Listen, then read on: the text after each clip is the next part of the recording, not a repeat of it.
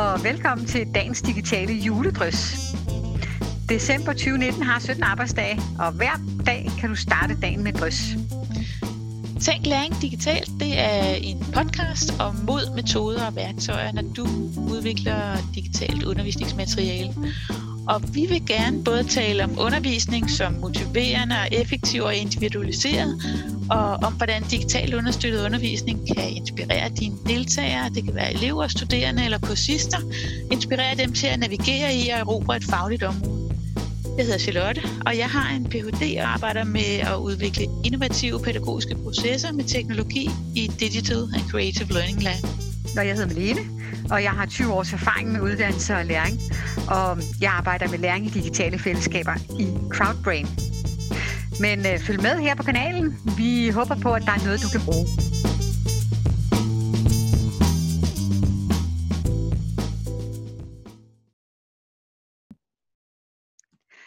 Videnskabelse i digitale fællesskaber. Det er et emne, jeg har valgt, og det har jeg valgt, fordi det vil jeg faktisk gerne diskutere med dig, Charlotte. Mm-hmm. Jeg tænker nogle gange, at det måske er her, hvor forskellen på dig og mig træder frem. Jeg ved, at du har en Ph.D.-baggrund og arbejdet med forskning, og at min karriere, det har primært været inden for professionspraksis. Og jeg kunne godt tænke mig sådan at bore lidt i, tænker vi forskelligt her, eller tænker vi ens? For jeg arbejder rigtig meget med praksisviden og med refleksion over egen praksis. Og hvad med dig? Arbejder du så med forskningsviden, eller? Ja. Det gør jeg da. Jeg arbejder med forskningsviden. Men jeg synes, altså ligesom du siger, så synes jeg, at refleksion over egen praksis, det er jo selvfølgelig rigtig, rigtig vigtigt. De konkrete erfaringer, man har, jeg havde nær sagt, det kan man heller ikke lade være med. Men du gør det selvfølgelig på en meget aktiv måde, ved jeg.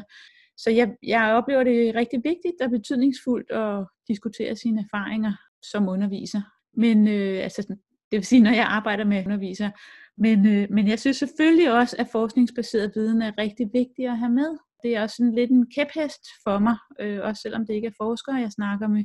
Fordi jeg synes jo, det er vigtigt, at der er nogen, der har undersøgt noget, er blevet kloge på et eller andet, noget der virker, noget der ikke virker. Og det er jo for at hjælpe nogen. Så det er klart, så skal man jo undersøge det og lytte til det. Og jeg ved godt, det kan være svært at sætte sig ind i nogle nye områder og undersøge og dykke ned i dem og have tid og overskud til det. Men noget af det, jeg i hvert fald arbejder sammen med nogle af mine undervisere omkring, det er at få skabt en vane med at kigge efter noget, der er forskningsbaseret. Fordi jeg synes faktisk også, det handler om at gøre det til en vane.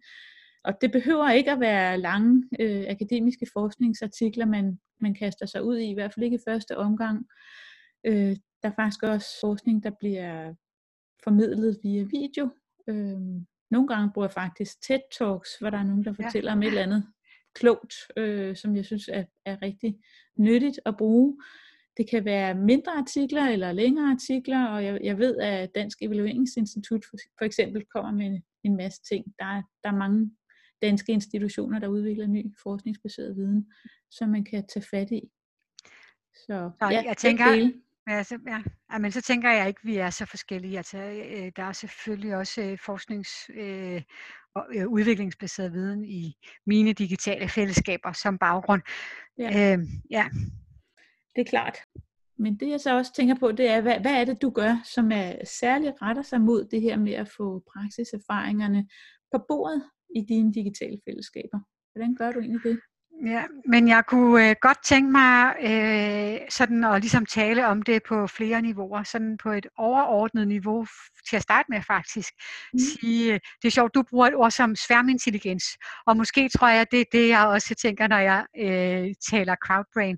Men det her med, at vi har så mange forskellige erfaringer, og hvis vi bringer dem på banen, så kan vi ligesom konstruere et større billede i fællesskab. Ja. Og det der større billede i fællesskab er afgørende, både for selvfølgelig at få en større billede af helheden, men også for at finde ud af, hvor er det, man egentlig placerer sig i forhold til et felt. Ja. Og det er sådan, kan man sige, sådan, det er meget overordnet i min tanke om, hvad det er, vi laver i de digitale fællesskaber. Men hvis jeg skal prøve at blive en lille smule konkret på, hvordan vi arbejder, så har jeg jo nogle kongstanker, og en af dem det er, at vi skal have noget at arbejde med. Man skal have fingrene i suppen, og fingrene på tastaturet her, så vi arbejder om udvikling af konkret materiale. Og det kan være, det kan være et uddannelsesprogram, eller en udviklingsopgave, eller det kan være en eksamensopgave. Men det, der er vigtigt, det er, at vi har noget fysisk, vi skal skabe i fællesskab, og at det også er afgørende, at alle deltagerne de bidrager, og at de forholder sig til hinandens materiale. Så det der med at give feedback og gå på jagt i og udfordre og stille spørgsmål til hinanden, det er ret afgørende. Okay.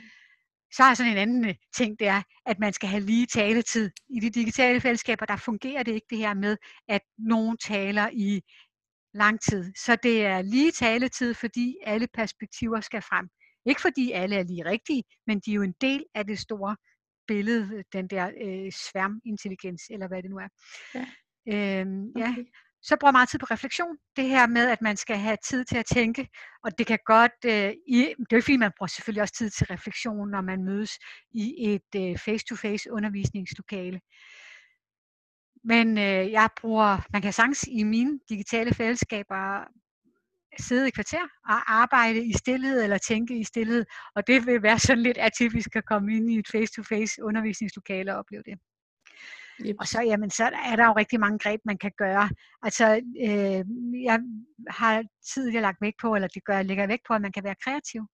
Og at en af de ting, som man faktisk kan være kreativ med, det er at arbejde med begreber og forståelse af begreber og fænomener ved at arbejde med nogle billeder. Hvilke associationer giver det ene eller det andet billede? Okay. Ja. Og det er jo ikke så meget forskelligt fra, hvad man gør i praksis, men man kan altså gøre rigtig mange af de her ting, som man gør i praksis, det kan man også sagtens gøre digitalt. Så det er sådan, det er meget det, jeg lægger vægt på. Okay. Og så en sidste ting ellers, men som jeg også synes er afgørende, det er lidt det her med, at vi ligesom har en gruppe af mennesker, som kan spejle sig i hinanden. Mm-hmm. Jeg tænker lidt om fællesskabet på to måder. Både at det ligesom er et eksperimentarium, hvor jeg kan udvikle nogle forestilling om, hvordan jeg vil prøve noget af i praksis, og så kan jeg prøve det af derinde, og høre, hvad sker de, og hvordan synes de oplever det. Så det her med at afprøve konkrete ting, et lille eksperimentarium. Og så synes jeg også, at det er jo mennesker, der er sammen, og man kan jo ikke undgå, at der kommer følelsesudbrud og reaktioner, så det er også sådan et følelses- eller et sociolaboratorium, hvor det her, man kan prøve sig selv af. Så det er sådan det der jeg arbejder med. Okay. Du har en stor palette. Alt muligt, du får dine deltagere i gang med. Det synes jeg er rigtig spændende. Vi er ved at være slut for i dag her. Det er dig, der har valgt refleksionsspørgsmålet, Marlene. Det har jeg. Og at jeg kunne godt tænke mig at få den der sværmintelligens i spil. Så spørgsmålet, det lyder: tænk over og fortæl os andre om undervisningsformer, du synes bidrager særligt med at skabe viden i fællesskab.